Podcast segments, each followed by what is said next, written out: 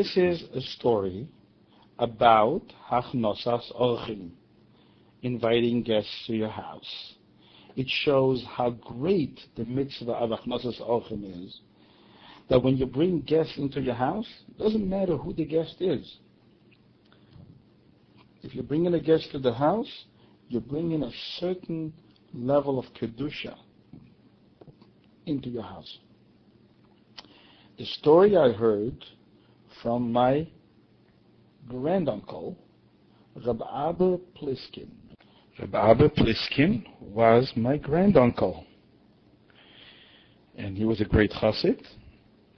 And a few weeks before he died, I heard the story from him. He told me that once the Talmidim of the Magid decided to get together, the Mezritcher Magid, decided to make a test. What was the test about? Well, they had a question. The question was, you know, Friday night, it's Shabbos, and it says in Chassidus that Shabbos is such a holy day, such a holy day that if you are on a high level, on a high level of Yiddishkeit and of Kedusha, then you can feel the Kedusha of Shabbos inside you. You feel that that day is a very different day. It's a special day. You feel there's a special Kedusha, an extra neshama that comes into you that feels very close to HaKadosh Baruch Hu, to Hashem. But they were questioning. They all felt very excited when Shabbos came. But they weren't sure whether they really were excited because they were really able to feel the Kedusha of Shabbos, which means that during the week they served Hashem with all their heart, with their entire neshama, with all their effort, that when Shabbos came, they were able to feel the Kedusha of Shabbos.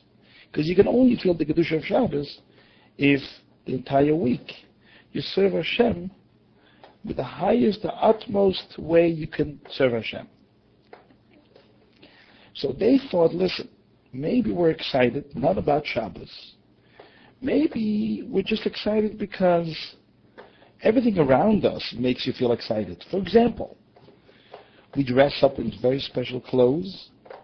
You light candles on the table. You have your best and nicest dishes out. Oh, the aroma of the food, the special Shabbos food that you don't smell a whole week. And how about the singing and the dancing and the Shabbos davening and Lecha Dodi and the singing of Lecha Dodi? And then the Kiddush on wine and Shalom Aleichem and the singing of Shalom Aleichem. All of that could make us feel very excited. So there's nothing to do. It's from Gashmis, exactly. Maybe it's just from the Gashmistic things we do that we feel excited. But it's not because something about the Kedusha of Shabbos makes us excited. Maybe not. Maybe we're not such tzaddikim. Maybe we're not such great people. And maybe we really are not able to feel the Kedusha of Shabbos. And all we're feeling is, you know, the effect of the Gashmistic things, the physical things that we do. So how are they going to find out? They decided to make a test. What test are they going to do? They're going to get together on a Wednesday night in the shul from the Mezritcher Magid. They're all going dress up Shabbosdik with their streimels and their kapotas and everything. And they're going to set the table, first of all, with a white tablecloth, a Shabbosdik tablecloth, beautiful fresh baked challah, and they'll have gefilte fish and soup and chicken and challah and wine and well of course they can't say the brachas of Kiddush or the brachas of the Shabbos davening with Hashem's name because that would be a bracha levatala, right? A bracha in vain. So what they're going to do is they're just going to skip Hashem's name, but everything else they'll pretend it's Shabbos. So they'll sing Lechadodi, and then they'll um, you know, sing other nigunim, which they sing on Shabbos, and then they'll sit down for dinner, and they'll all sing nigunim and smears for Shabbos. They have Shabbos candles on the table, and they'll see if they feel the same feeling of excitement that they feel on Shabbos. They'll know, uh-oh, it means on Shabbos we don't really feel the Kedusha of Shabbos. What we're feeling is just the Gashmistic things that we do make us feel excited. It's not the Ruchni, it's very good. But what if, what if we don't feel it? In spite of everything we do, we don't feel the excitement that we feel on Shabbos, then we'll know that on Shabbos we actually are feeling the Kedusha of Shabbos. What we're excited about is the Kedusha of Shabbos. And it's exactly what they did. The Talmidim got together, the Talmidim of the Mezritcher Maggid got together, and they made a beautiful Shabbos meal, and they got together, and they danced, and they sang just like on Shabbos. They did everything the same as they do on Shabbos. They davened with excitement, lachadoidi. Well, they skipped Hashem's name, so there wouldn't be a bracha levatala, it wouldn't be Hashem's name in vain. But other than that, they tried to make everything just the same as Shabbos. They duplicated a Shabbos on Wednesday night. as much as they could. As much as they could. So now, when they did that, they suddenly started feeling an excitement. A big excitement, a huge excitement, an excitement as big as every Friday night. It was exactly the same type of feeling, the same type of excitement. And they said, oh, oh, this is bad news. We're all excited, just like on Shabbos, which means that on Shabbos we're not excited about the Kedusha. What makes us excited is just the food and the singing and the clothes and so on. And they became very upset. Because that means that they're not really serving Hashem properly. Because a tzaddik who serves Hashem properly, when Shabbos comes, his neshama can really feel the kedusha of Shabbos. You know, like the story with the Rizhiner Rebbe when he was a little boy, and he learned with his Rebbe uh, the Gemara, where the Gemara says, what happens if a Jew is lost in a desert and doesn't know when Shabbos is? What should he do? So there are two opinions in the Gemara. One opinion is he should make Shabbos that day. Because he doesn't know, maybe today is Shabbos. And then if he count six days, then he makes Shabbos again. The other opinion is that he counts six days of regular days, and then the seventh day he should pretend it's Shabbos. Okay? Okay, that's the opinions how you should do. So Rabbi Yisrael of Rizhin was a little boy, learned this Gemara with his Rabbi. He said, Rabbi, I don't understand the Gemara. He says, what don't you understand? So his Rebbe said to him, what do you mean you don't understand? Somebody's lost in the desert, and he doesn't have a calendar, he doesn't know when Shabbos is. He's a Catholic, Sunday, Monday, Tuesday. So Yisraelikol says to his Rebbe, what does it mean you don't know when Shabbos is? You need a calendar to tell you when Shabbos is? So his Rebbe says to him, so how else do you know when Shabbos is? He says, when Friday night comes, after sunset, when you look at the sky, you can see Shabbos. You can actually see the world is different than Shabbos. There's a Kedusha that comes into the world that you can feel. It's different. How can somebody not know? But of course, his Rebbe didn't understand that this Yisraelikal was a great tzaddik already from the early, from when he was very young. So that's why he didn't understand why Yisrael doesn't understand. But Yisrael really didn't understand this Gemara because he couldn't understand that he thought everybody else sees what he sees. Everybody else feels on Friday night exactly what he feels. So even if he's in the desert and he doesn't have a calendar, he doesn't know when Sunday, Monday, Tuesday is, when Friday night comes, he'll surely find out. Not because anybody's going to tell him, but because the Kedusha of Shabbos will come down into the world and he'll feel it he has a neshama that is so pure, so heilig that he can feel it. So, so the Talmidim went to the Mezritcher Maggid and they complained. They said, we thought that we were at least serving Hashem enough that when comes Shabbos we would feel the Kedusha of Shabbos. But now we just did an experiment. We just did a test and we found out that actually on a Wednesday night we felt the same excitement as on Shabbos, which means we're not really feeling Shabbos, we're feeling something else, something from the Gashmias. Yeah. So the Mezritcher Maggid asked him a question and said, listen, before you get all depressed and before you get all upset, let me ask you a question. So the Talmid said, what, what is it? What is it? So he says, well, does anybody remember seeing a guest that came into the shul while you were eating that Shabbos meal on Wednesday night? Does anybody remember when there was a poor man coming in and he sat down and ate with you by the table? Do you remember? Was there a guest at the table? No, no, we don't remember. We don't remember. We don't remember inviting anybody. It was just us, Talmidim. We did it for ourselves. Finally, one of the Talmidim said, wait a second. I remember while we were sitting those mirrors by the table, I suddenly saw a poor man walking into the shul with his bag and his shoes all dusty from the road. He walks in, and as soon as he sees what's going on at the table, his eyes popped open so big in astonishment. What's going on? Am I confused? I think it's Wednesday night today, but they're keeping Shabbos. He couldn't believe it. Oh. Uh, am I am I mixed up? Do I have my days mixed up? Said, no, but I know it's Wednesday today because this morning I wasn't showing people put on tefillin. Well, maybe it's Friday night. But now I saw people traveling outside. A lot of from Jews were doing malachas. They were, you know, traveling and, and, and building and lighting fires. I don't know. This doesn't make sense. But you know what? As he was thinking, one of the Talmidim said, come on, come in. Motion to him to come in and sit down and have a meal. He was very hungry. He was very poor. And he hasn't eaten in two days. So you know what? He threw down his bag didn't ask too many questions, forgot about his question, whether it's Shabbos or not. He just ran to the table and sat down and ate the gefilte fish and the chicken and the soup and the challah and the wine. Who cares? It's Shabbos, it's Wednesday. The food is the food, right? If the food is tasty, hey, I'm going to eat. And then he left with his bag. So, the Mezritcher Maggid heard this. He said, ah, I want to tell you something.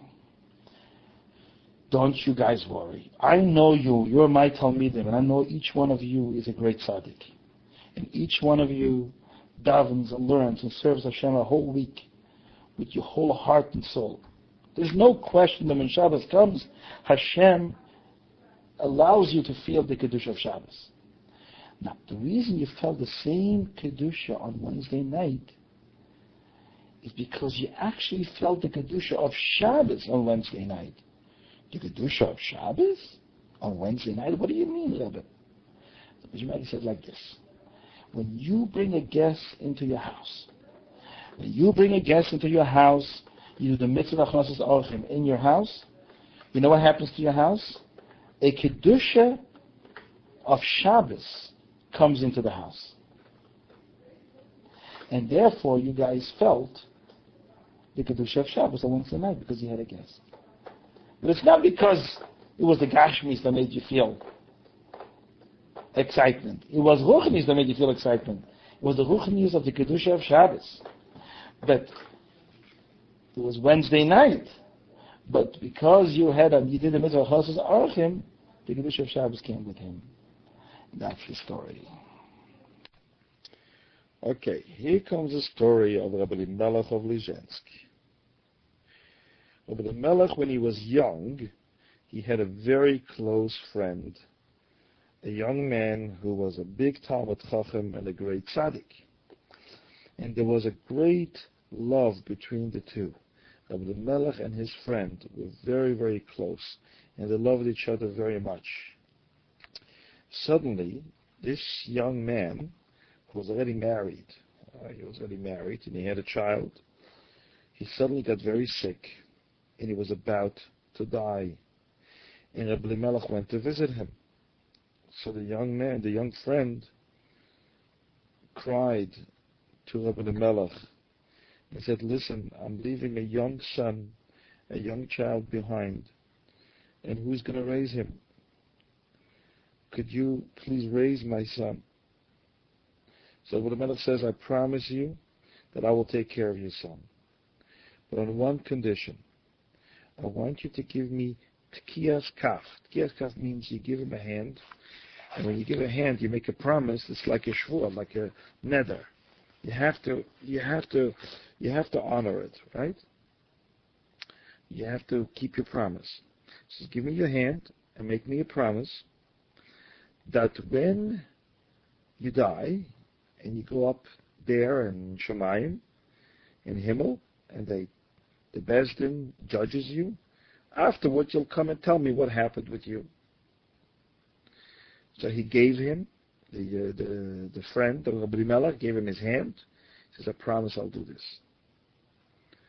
And Rabbi Melech, in return, promised him that he will raise his son.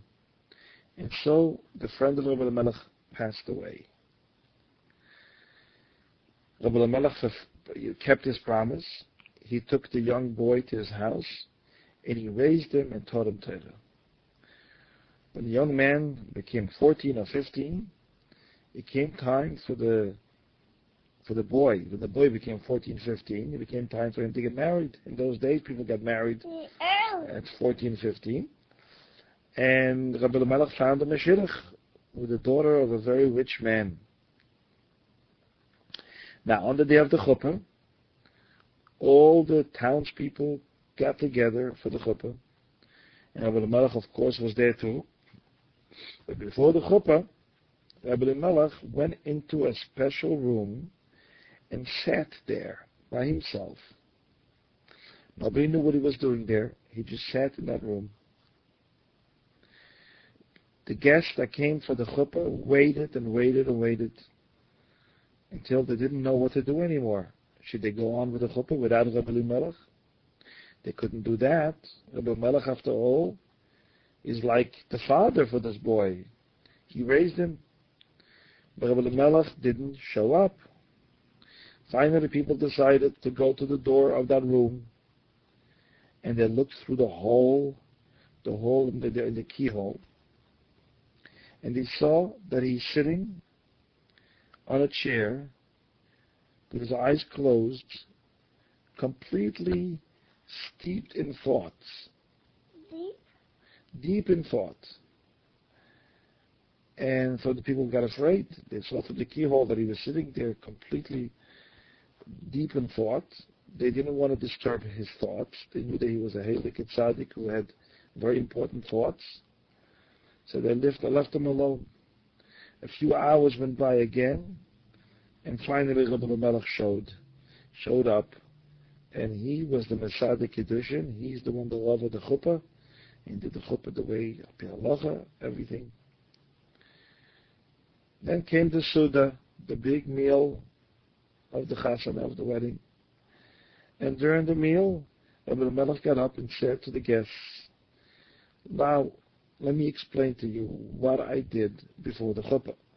You're probably wondering why I kept everybody for hours and hours waiting. I'll tell you the story. I want you to know that the father of the chassan was a very close friend of mine when we were young. He had promised me before he died that he would come and tell me what happened to him in the Besdin Shalamaylo, right? In the heavenly tribunal. On one condition, on condition that I will raise his son. And he gave me his hand and promise. I kept my promise, but he did not keep his. So I didn't want to go to the chuppah until he comes and and makes his promise true. And so I waited and waited. A few minutes before the chuppah, he came to me, alive, awake, not in a dream. I saw him in the room. He looked exactly the way he looked when he was alive. And I asked him, What happened to you in your judgment in Himmel, and Shemayim? And he said to me the following When I died, I didn't feel any pain. It's like the Gemara says. The Gemara says that great people, tzaddikim, when they die, the neshama leaves the body and there's no pain at all to the body. It's like pulling a hair out of a cup of milk. It's very easy, you know, just pull it out, it's smooth. Then the Gemara describes that some deaths are very painful. The Gemara gives a different mashal for those for those types of death. And the body really, really doesn't want to let go of the neshama, and the body is in pain. The, the Gemara gives a mashal of wool, of wool. Why? Because the body wants to live in this world. Maybe it's afraid to let the neshama go because it knows it didn't do the right thing in his life. It hasn't done tshuva. And so what happens, the Gemara says it's like when wool gets entangled in, in prickly thorn. It's like, uh, like a prickly plant, or maybe like a cactus. And you pull the wool and it like pieces get stuck and it doesn't want to let go of the wool. Anyways, he says, my death was like what the Gemara describes, like pulling a hair out of a cup of milk. It was very easy. I had no pain. It, it felt to me like I just went to sleep. Then when they took my body to clean it, as we do uh, with, with, um, with the mason, with the dead bodies, after they die, before we bury them, it's a mitzvah to clean them. Um, I felt like, you know, I'm alive still. Uh, I, I wanted to get up and tell them to go away from me, but I couldn't. I felt like something didn't let me get up and tell them to get away from me. It looked to me like a dream, like a nightmare. Then they put me in my kever, and they closed off the kever, and the people left the cemetery. So I got up from my grave, and I thought I was still alive, like before. It was a surprise to me. How did I end up in a cemetery here? And I started walking through the cemetery. I wanted to go back home to my house, but I didn't know how to get out. I didn't know where the gate of the cemetery was. So I climbed over the fence, and I went down from the other side. And I started going to my house. It started getting sundown, started getting darker. On my way to my house, there was a little um, canal, a little stream. So I wanted to go through the stream with my feet. But then the water started getting very high and was afraid to cross. So I decided there were two logs of wood. And I thought I would, um, you know, float on top of those wood. But it didn't work. The water was too deep and I couldn't cross. Then on top of all that, it started raining heavily. And all my clothes started getting very wet from the rain. And I didn't know where to go. I was on the other side of the fence of the cemetery, but I couldn't go home. On one side there was a cemetery, on the other side there was this stream that I couldn't cross. And now with sundown it became really dark. The night set in. And I really wanted to go home. Such a desire to go home I never had in my life. I don't know what it is, but I had this intense desire to go back to my family. In some great agony and pain, I began to cry to Hashem. Suddenly, a man appeared to me, a man who was very tall. He was tall from the ground all the way to Shamayim. So tall was he. He said to me, he asked me, why are you crying? And I told him, I want to go home and I can't. So the man told me, Oi, you're foolish. Don't you know you're not in this world anymore? You already passed away. This is your neshama. You're not in Olam Hazeh. He took me, lifted me up from the earth, and raised me all the way to the Bezdin Shalmaila. The Bezdin started checking into my um, my judgments. They couldn't find anything wrong with me, anything that I would deserve to go to Gehenna for. Only a tiny little blemish, tiny little stain they found in me. which they um, couldn't decide to send me to Gan Eden because of this stain, because of this blemish. But also couldn't send me to Gehenna because I was generally good. So the decision was that they'll put me in a place, in a heichal. A heichal is a chamber, a, a spiritual place in, in Shemaim, one door is open to Gehenna, and the other door is open to Gan Eden. And by looking at the pain of the Rishayim in Gehenna, my Avera will be forgiven. That small blemish that I have will be removed. And immediately I was delivered into the hands of a an appointed malach who took me to that special chamber where I was supposed to be in order to forgive and atone for my small avera. When I was in that chamber and I looked out the door which was facing Gehenna,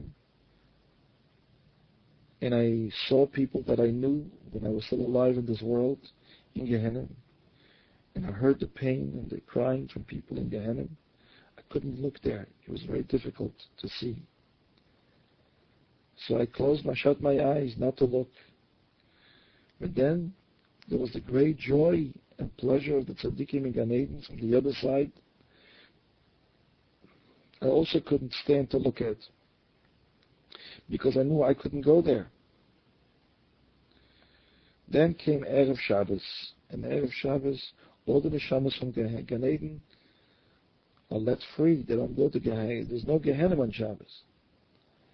So I told to the Malach that was appointed over my place in Gan Eden, in, in, in, in heaven, and said, I also want to go out of this chamber Please let me out. It's Erev Shabbos. Even the people from Gehenna are set free. So the appointed Malach said that he has no permission to do this. So I said to him, why don't you go and ask the Bezdin Shalmaila? See if I have the same privileges, the same rights as the people in Gehenna. He went and asked, and they answered, yes, he has permission to get out of that chamber. So that's when I went outside. I saw, when I went outside that chamber, tens and thousands of neshamas who were going back and forth in Shemayim to go and prepare for Shabbos, to, to, to welcome the Queen of Shabbos. Suddenly, I saw a very, very big malach And all the neshamas were rushing to that malach and embraced that malach. And I asked, what is this? And he said to me, this malach was created from a very heilige Torah, a Torah, a drosha, that Rabbi Melech had just said. Was Friday night, Rabbi Melech said a Dvar Torah, and from that Torah, he said it with such kavanah, with such uh, pure intentions of, of Nishma that a big malach, a very a pure, holy malach was created from this. And everybody wants to hug that malach. Because through that malach, they can feel some of the kedusha of the Torah of Rabbi Melech. When I heard this, I realized, wait, I mean, this is Rabbi Melech, that tzaddik. He was my friend. And I thought, you know what? I'm going to capitalize on this. I mean, I'm going to take advantage of this. If Rabbi Melech is so important in Shemayim, I will tell them that I am his friend. And I helped him and I took care of him. I was, we were very close. And for that alone, I deserve to go to Gan Eden. On Motzei Shabbos, the appointed Malach came to me and said, okay, it's time to go back into the Heichal, time to go back into your special chamber. So I told him, no, I don't want to go there.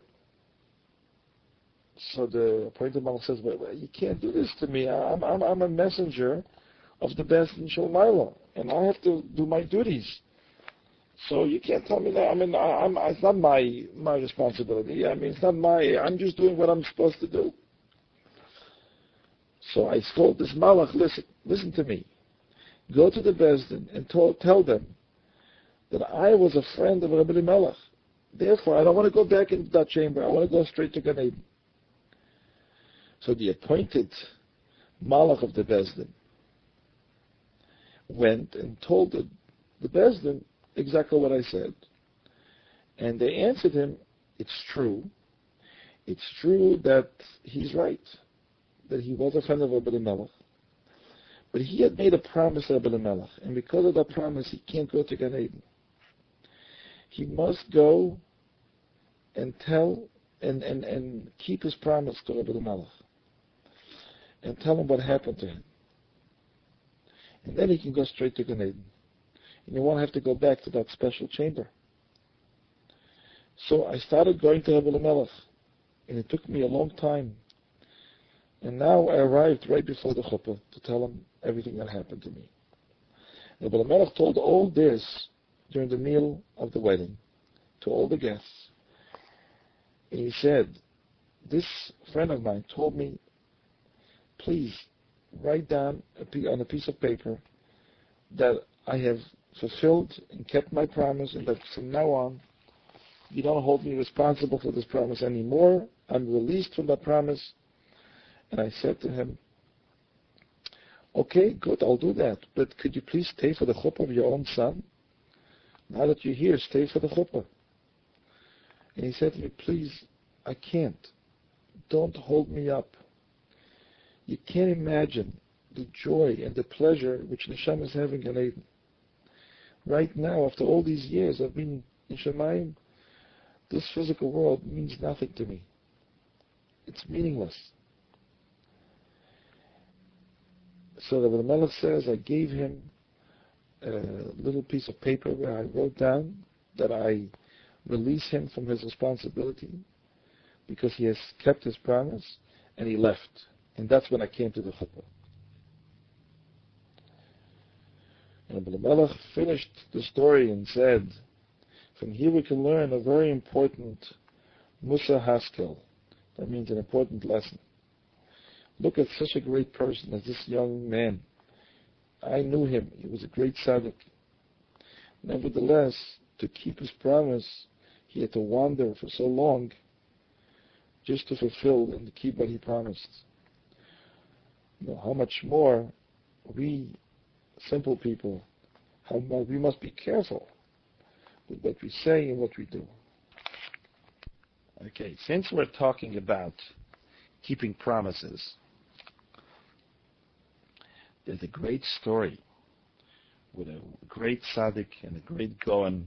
His name was Rabbi Avram Abishal from Frankfurt. Rabbi Avram Abishal Frankfurter was a great Gaon. He lived around the time of the Baal Shem Tov. He wrote many Sfarim, and he was a very big Anav. A Gaon means a great Talmid Chacham. He knew the whole Shas, Bavli, Yerushalmi, and the whole Torah Rambam, all this Sfarim. He also knew a lot of Kabbalah. He wrote many, many very, very, very brilliant Sfarim. But he was a very big Anav. Big Anav. He never thought of himself much. So much so that he didn't even think there was people even thought of him any special. He didn't even realize that people thought he was any special. In fact, to tell a story about him, that once in Frankfurt there was a minhag, a custom, that during market day, twice or three times a year, there was a big market in Frankfurt, where all the Jews from all over Europe would come, all the big merchants would come and do business and buy and sell stuff. And it was a minhag in Frankfurt that one Shabbos a year during the market season, when people come to the special shows where people are trading horses and and clothes and garments and all types of things, uh, log merchants. People used to have forests used to sell their their wood on the market. It was a big trade center, a trading center. And during that Shabbos, one Shabbos a year, it was called a Yarchei Kallah. Yarchei Kallah in the Gemara means uh, like a few days where people who work a whole day, who are business people, would learn Torah. Great Rabbanim would give them shiurim. So one Shabbos during the year, when all the merchants, all the business people were in town in Frankfurt, the Rav of the Abishal Frankfurter, who was famous for his great, great Gaonus, he was a huge, huge Talmid Chacham. All over the world, people were in awe of him because his learning and his chidushim, the things that he wrote in his farm, was so brilliant, so profound, so deep, that even the greatest chachamim of the generation were like so respectful and so in awe of him. They saw what a great Gaon he was. So Rabbi Abishal himself would come and give a three-hour drasha, a pilpul, like a drasha on the Gemara on some subject, and all the the, the, the, the, the business people would come to the shul, and many of them were Talmid Chachamim too. Some business people learn Torah, not some. It's a mitzvah for you to learn Torah, even if you're a businessman. So many of them were Talmid Chachamim, but they decided not to be Rabbanim. They did business, so they would come to the Beis Medrash, and a whole afternoon Shabbos, the Baal would give this incredible drasha, which would weave together the whole Shas, Bavel, Yerushalmi. Everybody was waiting for that Shabbos. This was like the most incredible Shabbos. Many, many thousands of business people would wait for that Shabbos when they go to Frankfurt and hear the great Gaon Rababish will give his famous drasha once a year. Now, Rabbi Abishal had another minhag during that weekend. He knew there were a lot of rich business people in Frankfurt, so he thought it was a good time to raise money, tzedakah, for poor people. So he would go from hotel to hotel, from one inn to the next inn. On Motzei Shabbos, not on Shabbos, right. On Motzei Shabbos and Sunday or Thursday. People used to come from Thursday till Monday. It was a long, long weekend because people didn't do business on Shabbos. So he would go whenever it wasn't Shabbos and go knock on doors. And Rabbi Abishal looked like a very simple man. He didn't look like a Rav. He didn't walk out like a Rav. You know, he looked like a, you know, dressed very simple. He never needed any money. And he would never introduce himself I am the Rav Rabbi Abishal. He says, I'm, I'm, I'm, I'm Avram. I'm, I'm Abish. My name is Abish and I'm raising money for some Yisraelim, orphans and almanas, widows who don't have what to eat. Could you help out with something? Now, some people who knew his face and they recognized him, they knew, oi, this is Rabbi Abishal himself coming. They would give, they would give him a lot of money. But other people didn't know. They thought he was just a beggar or somebody. They would give him money. Once he was knocking on a door, and a voice from inside the room in the hotel was a Jew, a, a businessman who came for the weekend. A frum Yid shouted and said, Yes, come in. And the Babishal opened the door, and the man was so busy counting his money and writing down the numbers of how much he made and how much he has to sell and so on. He was a businessman.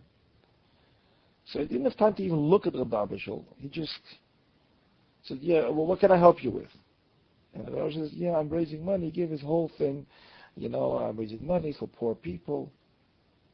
And the rich man said, okay, here, take a few coins. Take his unterheit. The Babishal took it and left. A few minutes later, the rich man, you know, was looking for his gold cane. He had a cane which he walked with rich people used to have a cane not only when they had a bad leg and they needed support, you know, like old people. Yeah, in the olden days they thought it looked Right. It looked important, exactly. In the olden days, people thought you look important when you have a beautiful cane. And he had a cane made out of pure gold because he was rich and he liked to show it off. I'm a rich man. Everybody looked, oh, oh, this guy's got a cane made of pure gold. Oh, oh, everybody respected him. And he liked that respect. He looked around. The cane wasn't there. He couldn't find. There was Gaiva. That's right. But some people, you know, we all have a little bit of a yetzer hara on different things. And some of us have a yetzer hara of Gaiva. he couldn't find his cane. After Rabbi Bishul left, he looked for his cane. He wanted to go out, but he couldn't find his cane. He said, Ah, I know that poor man that just came in. He must have stolen my cane, my gold cane. And he grabbed his jacket and ran out to look for Rabbi Bishul. He couldn't be too far yet because he just left about five minutes ago. He ran outside, looked in the little alleys right outside the hotel, and lo and behold, he saw Rabbi Bishul, the poor man, walking. And he ran over to him and says, Where's my cane? Give me my cane back, you thief, you got it. Rabbi Bishul says, I, I, didn't steal it, I promise you, I didn't steal it.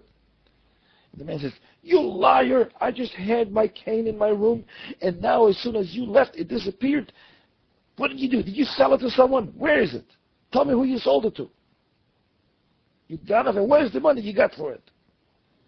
The Bible says, I promise you, I don't know anything about your cane. I didn't touch it. And the man throws him on the ground. He throws the Babishal on the ground. The great, great tzaddik, the great Gaon Rababishal. But he didn't know it was Rababishal. He heard of Rababishal, of course, and he was ready. He was, he, he was eager to go, excited to go to the big drush of Rababishal on Shabbos afternoon. This was Friday morning. So, but he didn't know that this was Rababishal.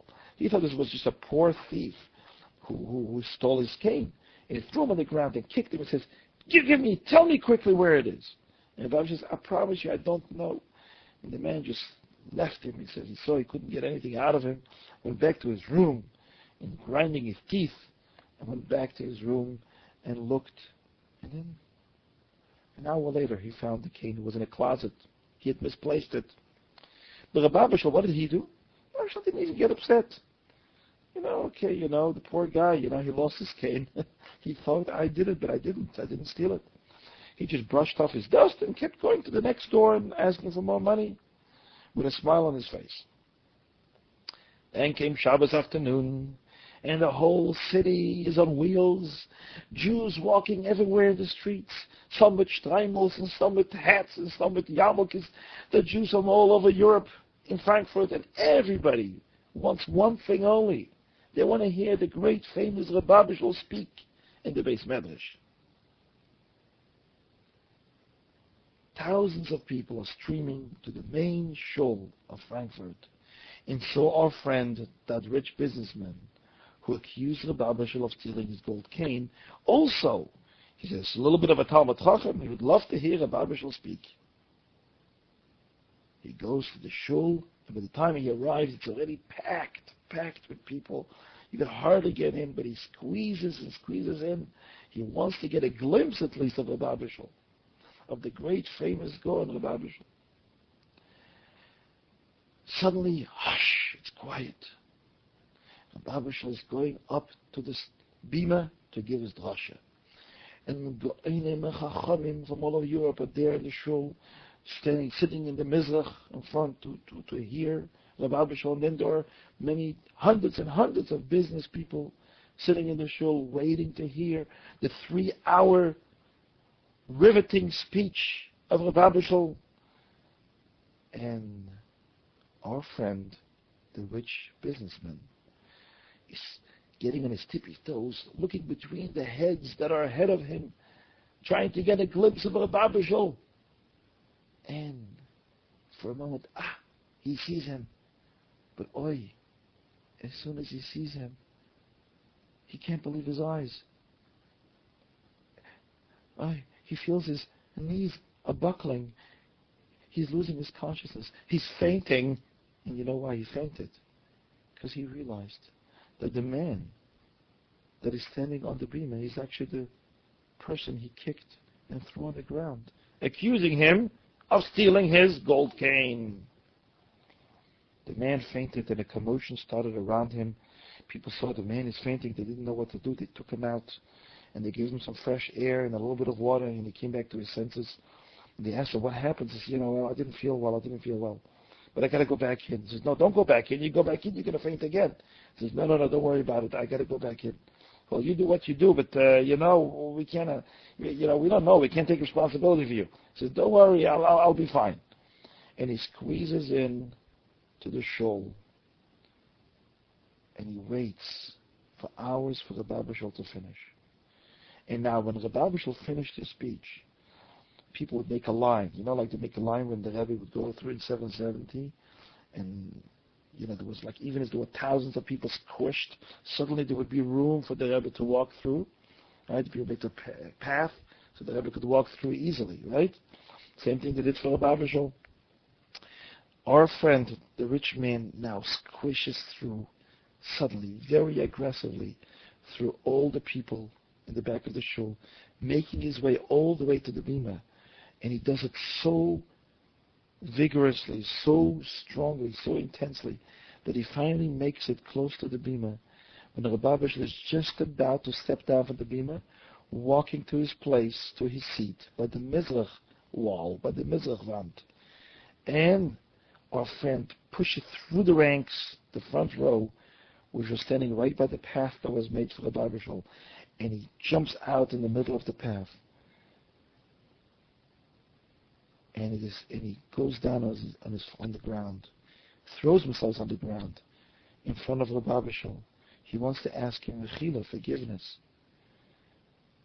But Rabbi Bishol, before the man could throw himself on the ground, Rabbi Bishol sees him and recognizes him and immediately says to him, Oi, it's you again.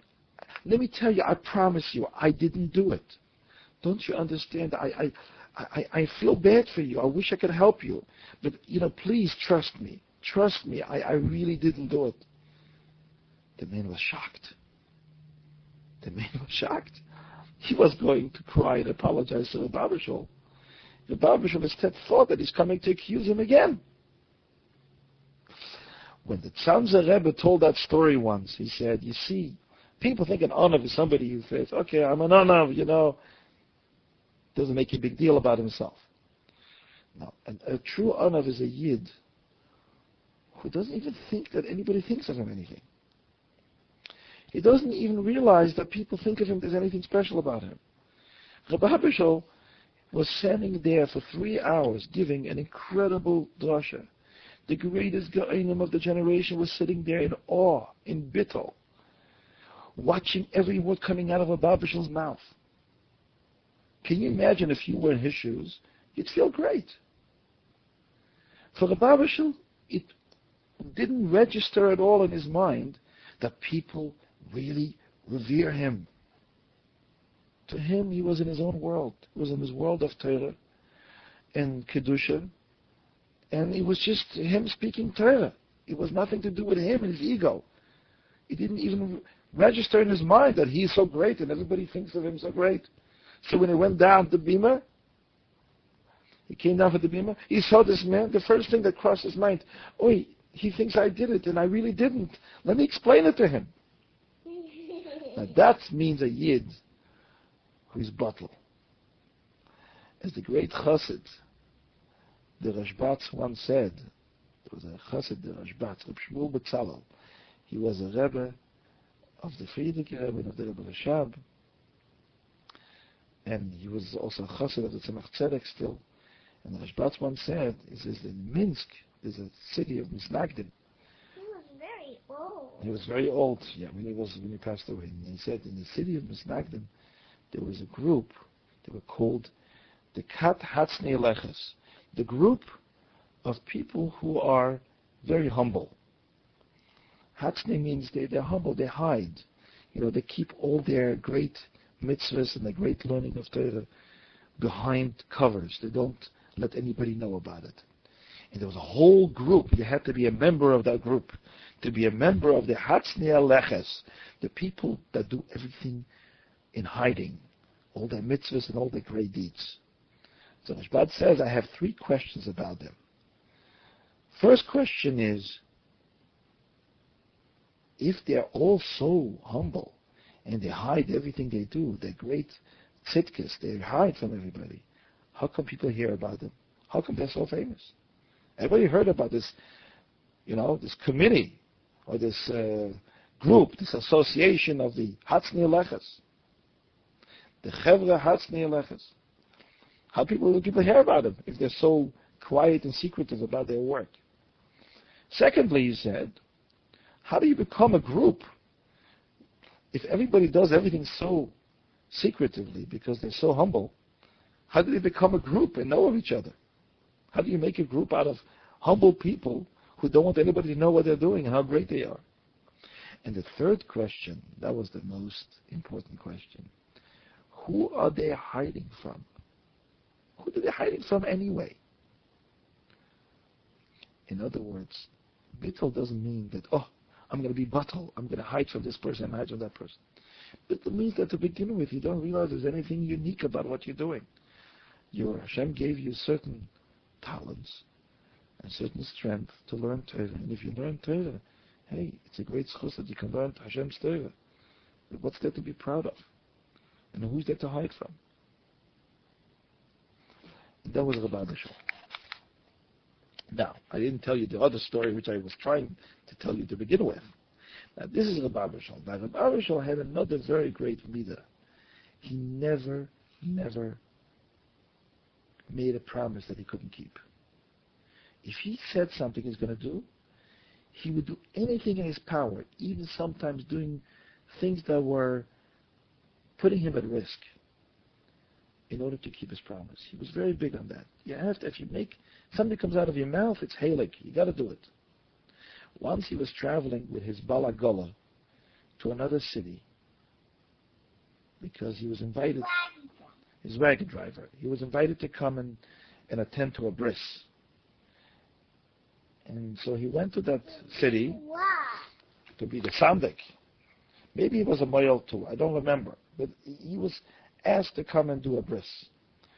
On the way, they had to pass through a village which was known as a very anti-Semitic village. All the peasants and the people of the village hated Jews, and if a Jew was ever found crossing that village, they would stone the wagon and the Jew. Many of the Jews were very badly hurt going through that city, that village. And nobody, no Jew would ever go through there. They would always go around and around and around when they had to go in that direction.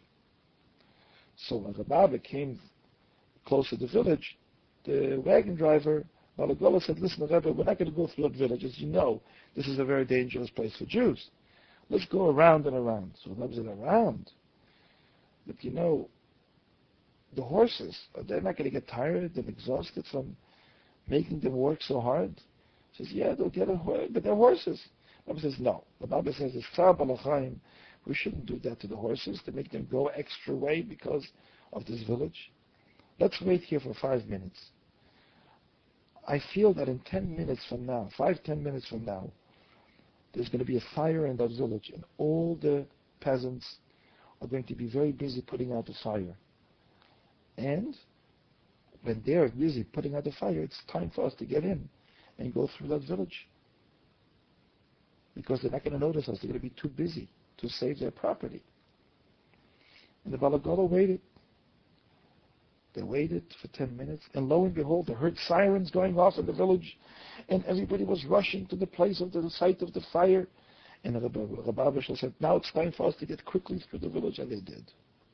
After they crossed the village, the Balagola sighed heavily, said, Uh, oh, sighed in relief, and said, Rebbe, tell me, how did you know there's going to be a fire? Well, you have Ruach HaKodesh? The Rabbi says, no, I don't have Ruach HaKodesh, I'm just an ordinary Jew. So, so how did you know? So I'll tell you. You should know something. I'll tell you the secret. You can do the same thing, he said to the Balagola. The Balagola was a very simple Jew, an Amaretz. But the Bishol said to him, I want you to know you can do the exact same thing I did. No difference. I'll tell you the secret. When you keep your promise every time you make it, if you're careful to always do what you promise to do, no matter what, till Mesiras Nefesh. Then Hashem gives you a gift. What's the gift? That what you say will always happen. Since you keep your promise always, you never break your promise.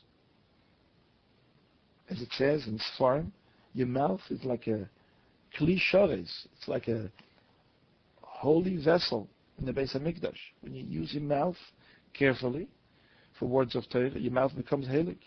So any promise you make, you have to keep very holy. Because it's spoken by a klishavis, by a halakha vessel. So I always keep my promise. So therefore Hashem gave me a present. That when I say something is going to happen, it happens. It's a simple trick. You can do the same. But you have to remember, sometimes it can be very difficult to keep a promise you make. But you have to keep it no matter what. It says in Sforim, in Helik Sforim, that there's a hint for this point which Rabbi Bishal made to the Balagola in the Chumash. It says, L'yachil devaroi, a person should never break his promise.